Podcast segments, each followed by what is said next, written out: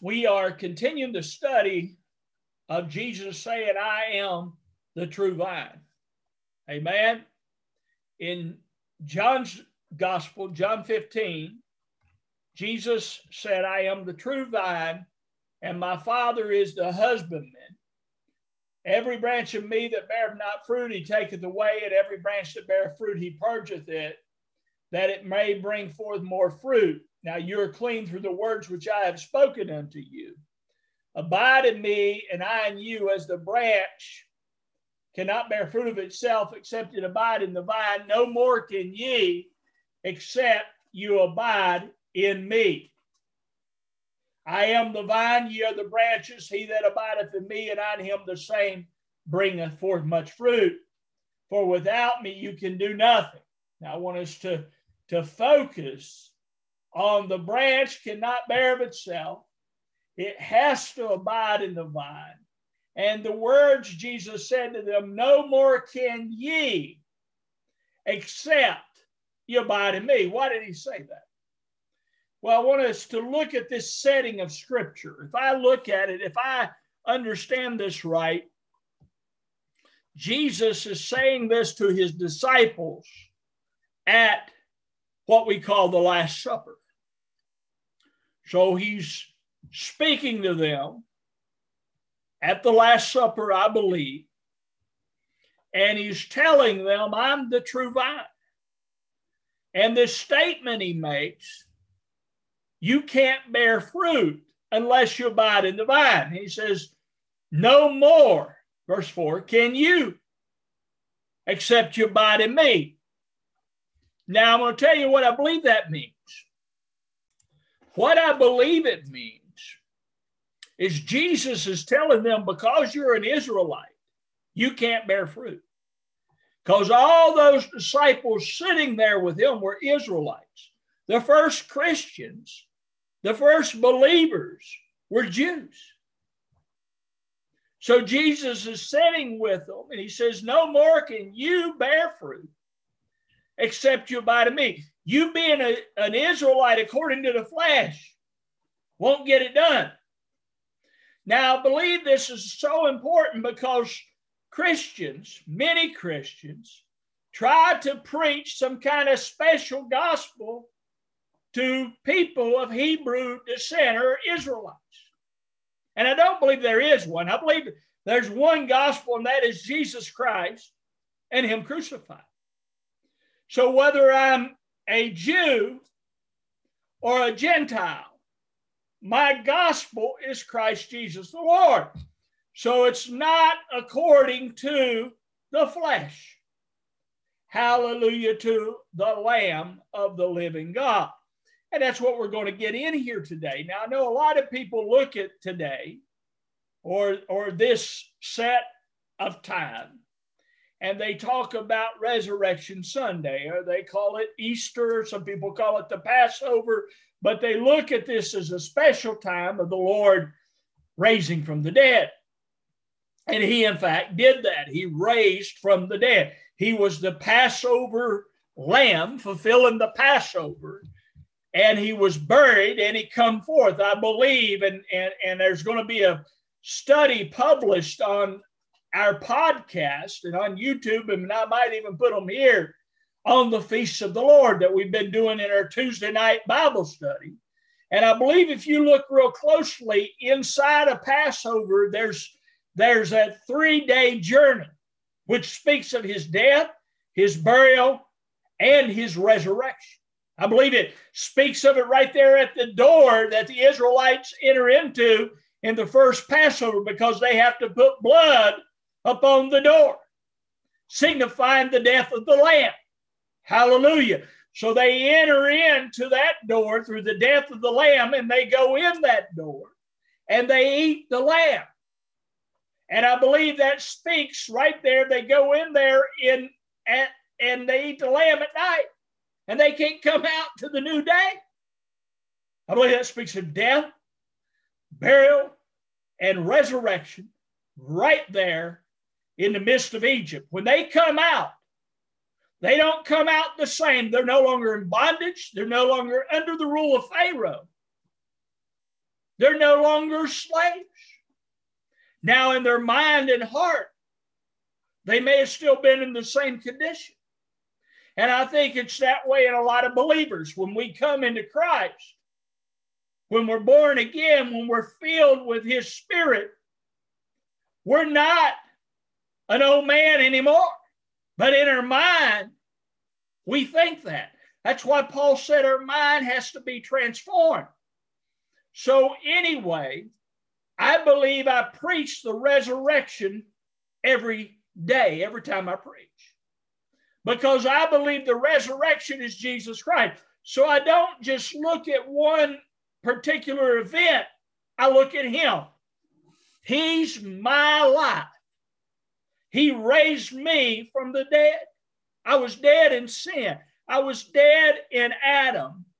And now I live in Christ Jesus, my Lord. And if you're a believer, that's where your life's at. It's in Christ.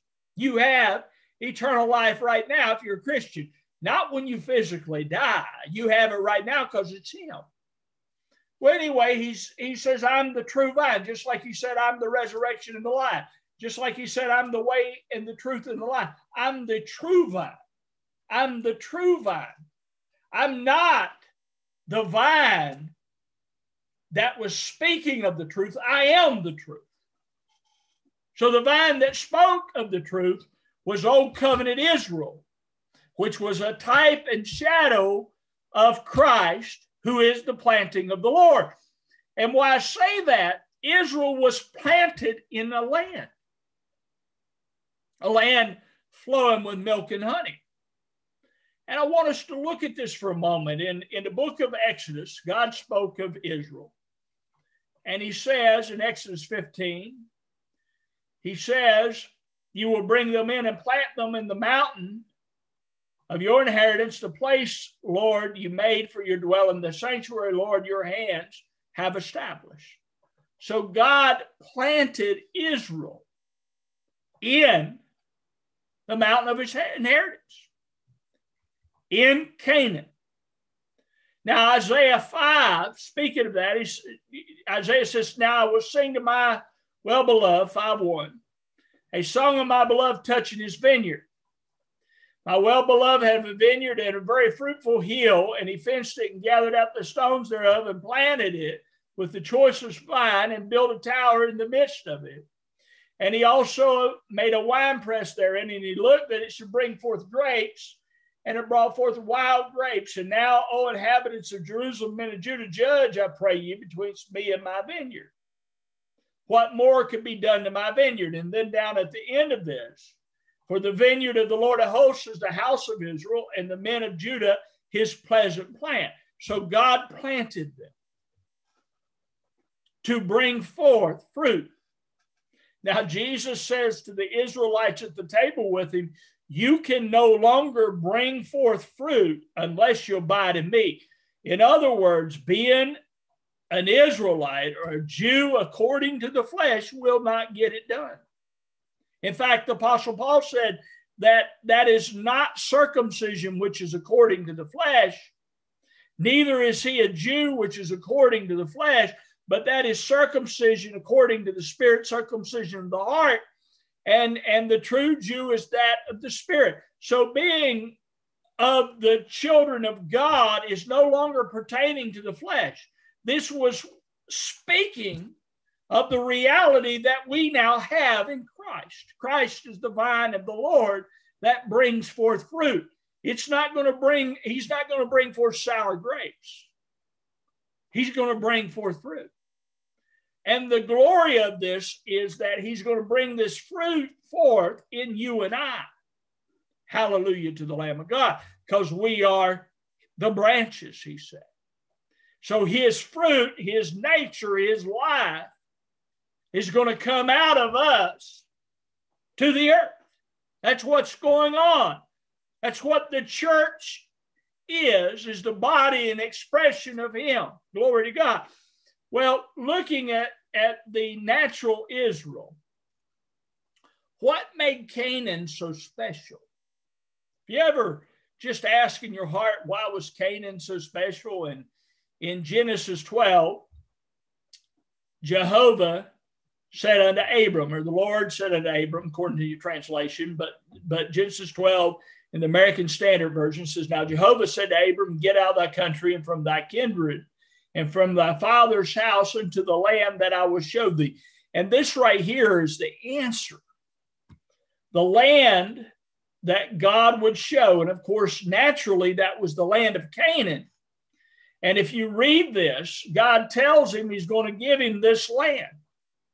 But down in verse 7, it says, And Jehovah appeared unto Abram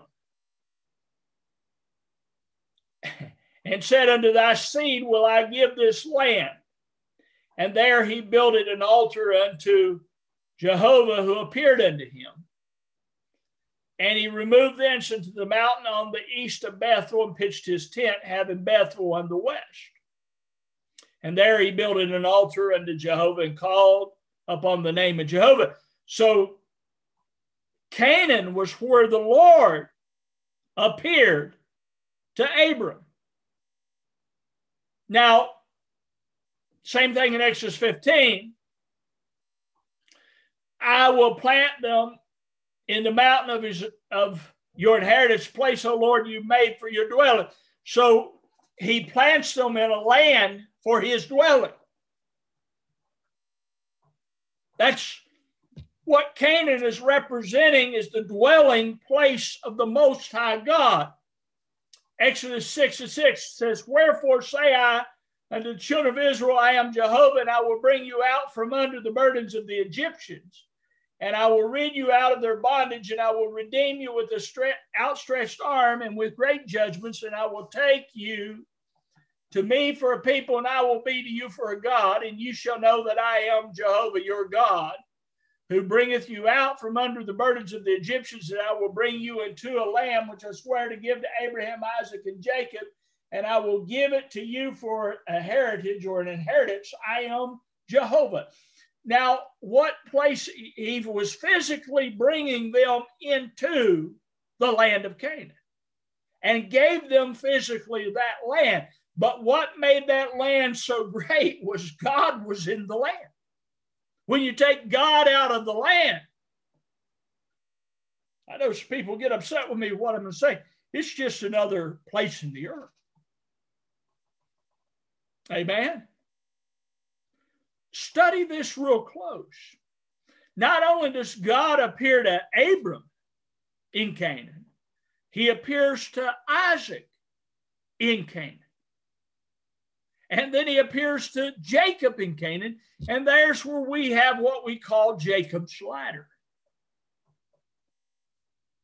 Jacob comes to a place in Canaan and, and lays down to go to sleep, lays his head up on a rock. and he has a dream and he sees the angels of God ascending and descending upon a ladder. And Jehovah says to him, The lamb whereon thou liest, to thee will I give it into thy seed.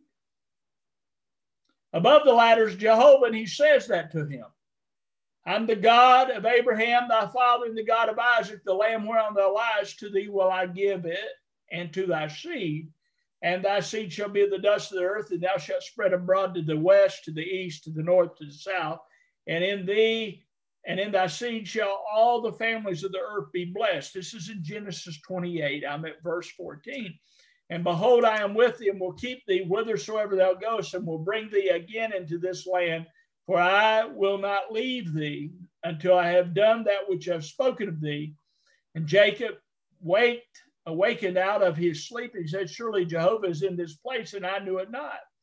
And he was afraid, and he said, How dreadful is this place? This is none other than the house of God and the gate of heaven. And so he, he calls this place Bethel, the house of God. So Canaan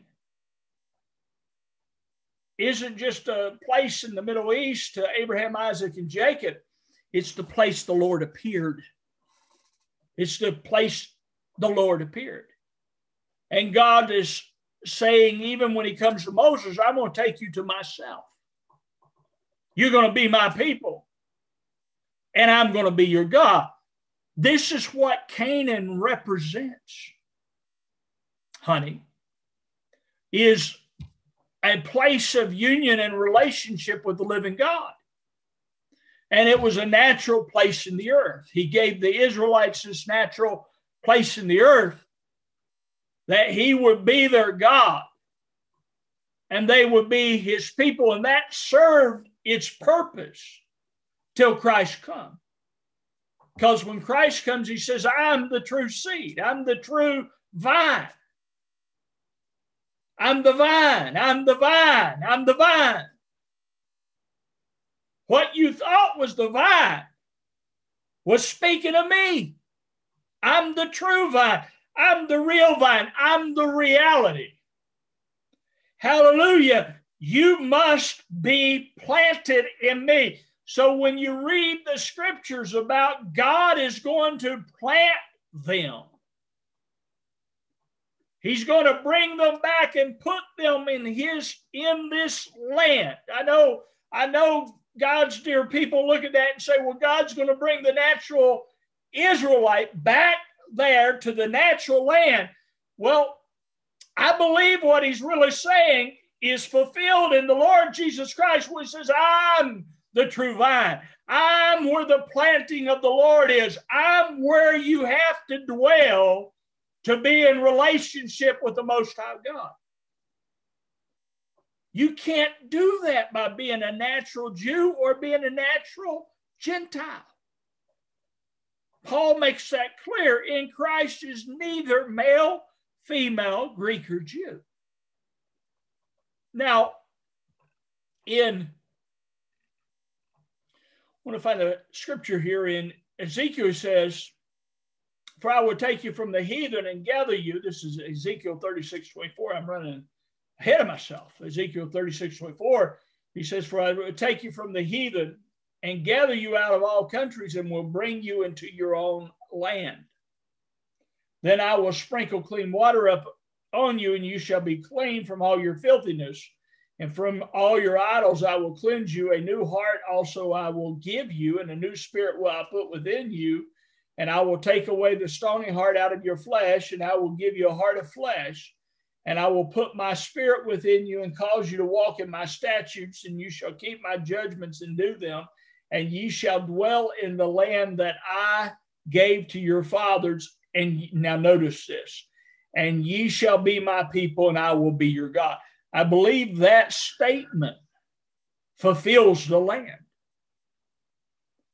Not so much the soul in the Middle East, but the place where God will be their God and they will be his people. Now, when he when he says, I'm gonna bring you in your land, then I will sprinkle clean water upon you. Do you reckon he's talking about a natural water? Or any water greater than being washed by the water of the word? And you'll be clean from all your filthiness. Do you think there's anything that can clean me from my filthiness but the blood of Jesus Christ? Out of his side come blood and water. So the only thing that cleanses me is that of Christ. Could there be anything else that would cleanse me from all my filthiness, all my idols that he could cleanse me from? A new heart will I also give you. What, what does Paul say? We're a new creature created of, of God in Christ Jesus, and that we have the mind of Christ. He's given us a new heart, He's given us a new spirit.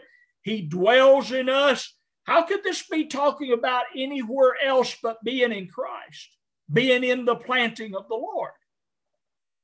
How could it? And you shall dwell in the land that I gave to your fathers. I will be, you shall be my people, and I will be your God. At that day, Jesus says, You'll know in John 14, I, I quote this verse of scripture all the time. You'll know I am in the Father, you are in me, and I'm in you. There's where that's fulfilled. That we're a people to Him and He's a God to us. That's in Christ Jesus. And that's true, like I said, whether you were born a Gentile or whether you were born a Jew, doesn't matter. Because in Christ, it really doesn't count. It's that of spirit. See, that's that is so profound to me in old Israel, how perfect the testimony of Jesus Christ it is. And, and I believe I shared this last week, but I'm going to share it again. God brought Isaac forth through Abraham and Sarah. They couldn't have children. So God began to deal with Abram. And he told Abram, Unto thy seed will I give this land. And so Abram decided, you know, he didn't see this happen. I think it, I think that even represents us as believers. And he first said that, that this one child that was with them as they came out of the land of, I believe, Ur, he said, This child must be who God's speaking about.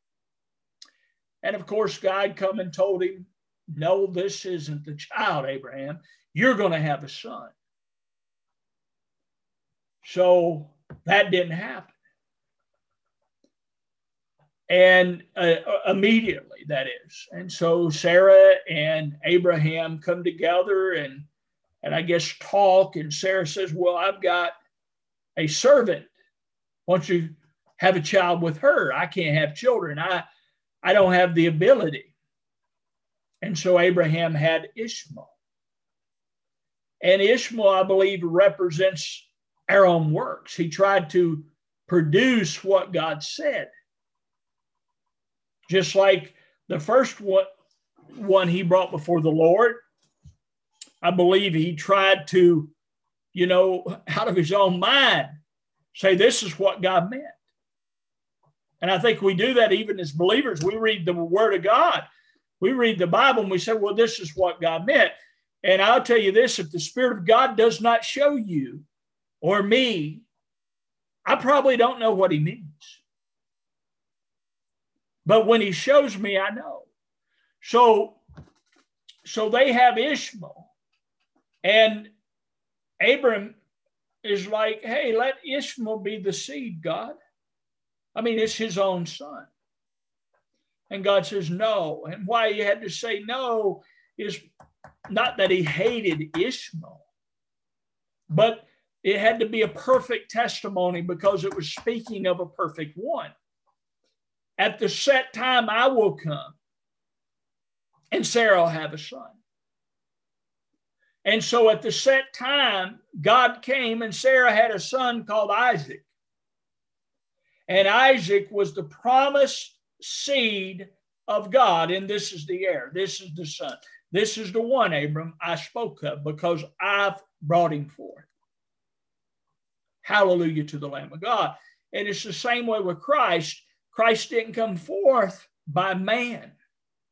Now, Abraham and Sarah physically had Isaac. I'm not saying Isaac's a son of spirit, but I'm saying he's a perfect testimony. And out of him came Jacob, and out of Jacob became the 12 tribes of Israel. And eventually that whole people was called Israel, called the name of Israel. They took on his name. Speaking of his nature, and, and Israel means like a, a prince with God, one with God, the expression of God. And that's what the nation of Israel was to be, is God's expression in the earth. They shall be my people, and I will be their God. That was that was their calling. That's why the law was in their midst. That's why the word of God was among them. That's why they grew up with the word of God as a child to be God's expression. Now, all this is in type and shadow, but it's a perfect type and shadow, or, or near perfect, I should say. It's not perfect till Christ comes. But in Galatians 3, Paul says that Christ Galatians 3, verse 16 is the seed of promise. So if I go and I look at all the promises, the seed that, that now to Abraham and his seed, let me just read it. Now to Abraham and his seed were the promises made. He said, not into seeds, as of many, but as of one, and to thy seed, which is Christ. I believe you could say, and to thy seed, who is Christ, because he's a who. So Abraham's seed that God was making the promises to, unto thy seed will I give this land, that I will be a God to them, and they shall be my children. It's fulfilled in the Lord Jesus Christ. That's where it's fulfilled. It's fulfilled in Him. And Galatians 3.29 says, well, let's start 27. Here I'm here I'm going to go back again. Uh, verse 24 says, Wherefore the law was our schoolmaster to bring us unto Christ that we would be justified by faith. But after that faith has come, we are no longer under schoolmaster, for ye are all the children of God by faith in Christ Jesus. For as many of you as been baptized into Christ have put on Christ. We're in divine. There is ne- there is neither Jew nor Greek, there's neither bond nor free, there's neither male nor female, for you are all one in Christ Jesus. See, see, it doesn't matter what you are according to the flesh. It's being in Christ Jesus. And if you be Christ, if you belong to him, then you are Abraham's seed and heirs according to the promise. Then the seed of Abraham that was to inherit the land of God is fulfilled in Christ. And how we inherit this, the land of God, is we abide in the vine that God planted.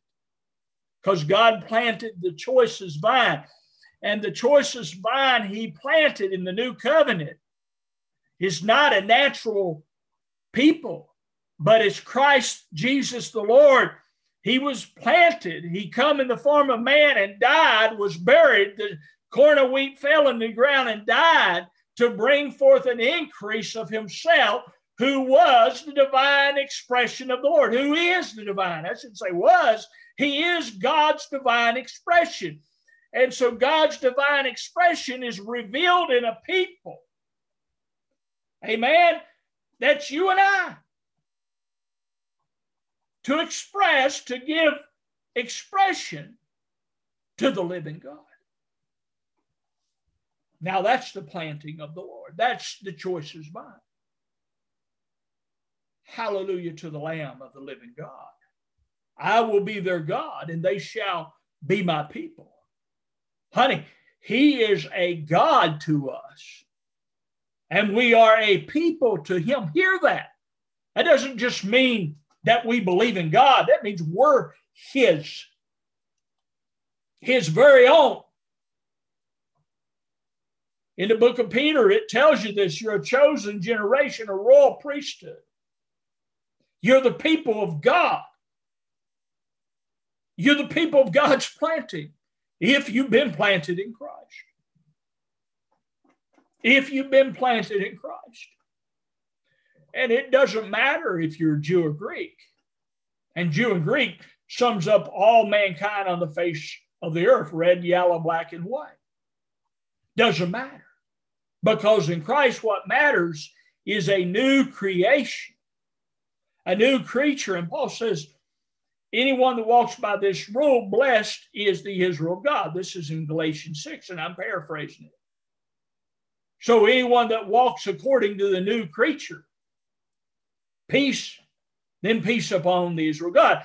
And I see people with bumper stickers pray for the peace of Jerusalem. And I want to tell them the peace of Jerusalem already came. And his name's Jesus. And he's my peace. And he can be yours too because we've come to Mount Zion, the heavenly Jerusalem, Paul writes, or the writer Hebrews, whether it was Paul or one of the other apostles. We've come there to the city of the living God, the heavenly Jerusalem. Now, that Jerusalem is not a piece of dirt in the Middle East. This is the relationship or the new covenant we have in Christ. We've come to Mount Zion, to the heavenly Jerusalem, and to an innumerable host of angels, the writer says.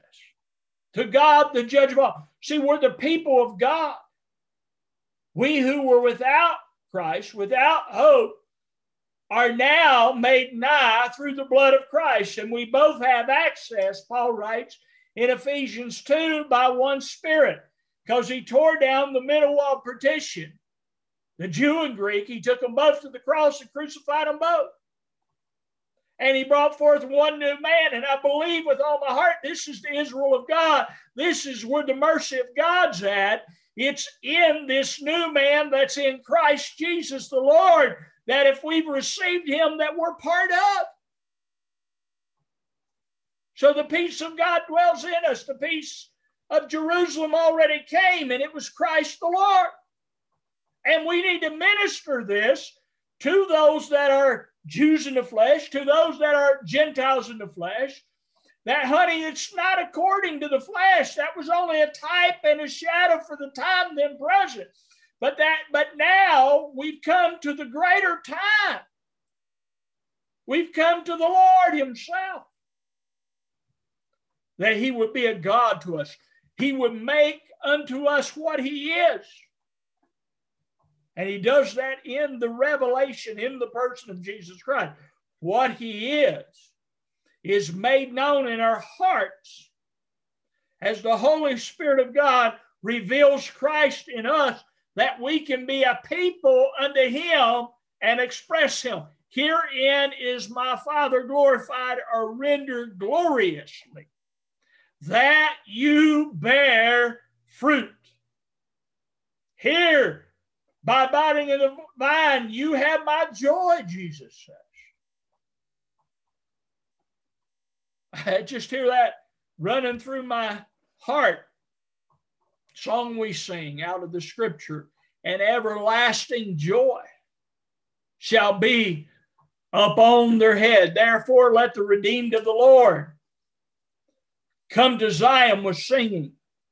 My Lord, how I want God's people to see they have come to Zion, and they came there in Christ Jesus.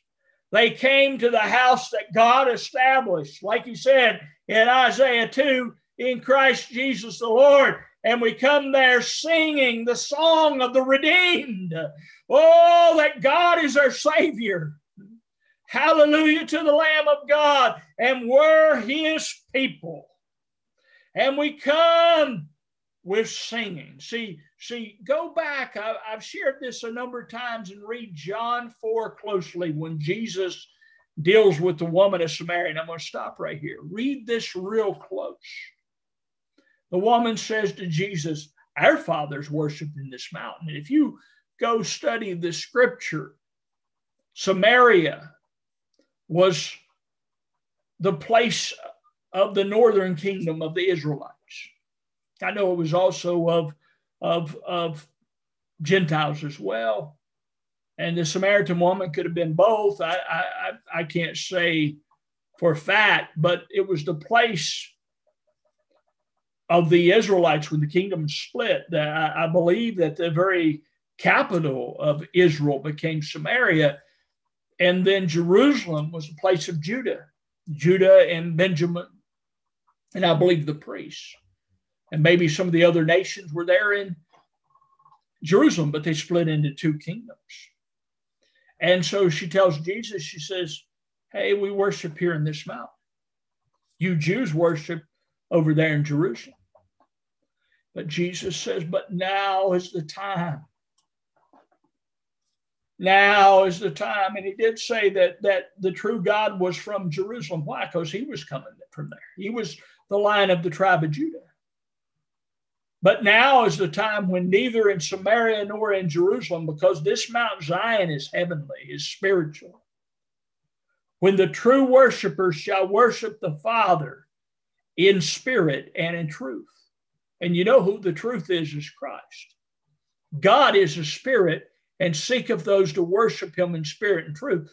Honey, if I knew the glory of God that I was going to experience in my heart and mind, if I'd known that years ago when I started off, I don't know if I would have really believed it. If somebody comes and you're going to just experience the glory of God in in this great great measure. But that's really what i uh, what i do. I experience the glory of god. He's making himself known to me. And my heart in sharing these lessons is for you to turn and see him, for everyone listening to this. And this same God that's make it, made himself real to me in a measure of himself anyway would do the same for you. That's what I want. I want a people to have this great fellowship of Christ, not a fellowship of doctrines, not a fellowship of man's ideas or but of Christ. And I love that fellowship. I love it more than anything. I just love the presence of the Almighty God and and understanding His Word. And what a reward of God is in that when you see that in the person of Jesus Christ. Well, He's the planting of the Lord, He's the true vine, and we're planted in Him. So we don't have to look for a natural land for the planting of the Lord. He's the true vine. Well, Father, we just pray that the eyes of our understanding be enlightened in the knowledge of Jesus Christ, that we would fully know him and that we would express him. Lord, we just ask that every heart and every mind just see you clearly. In Jesus' glorious name, we pray and we just submit this up to you, Father. Amen. God bless you. You all have a great day today. And may the Lord just fully, fully fill your soul. Amen.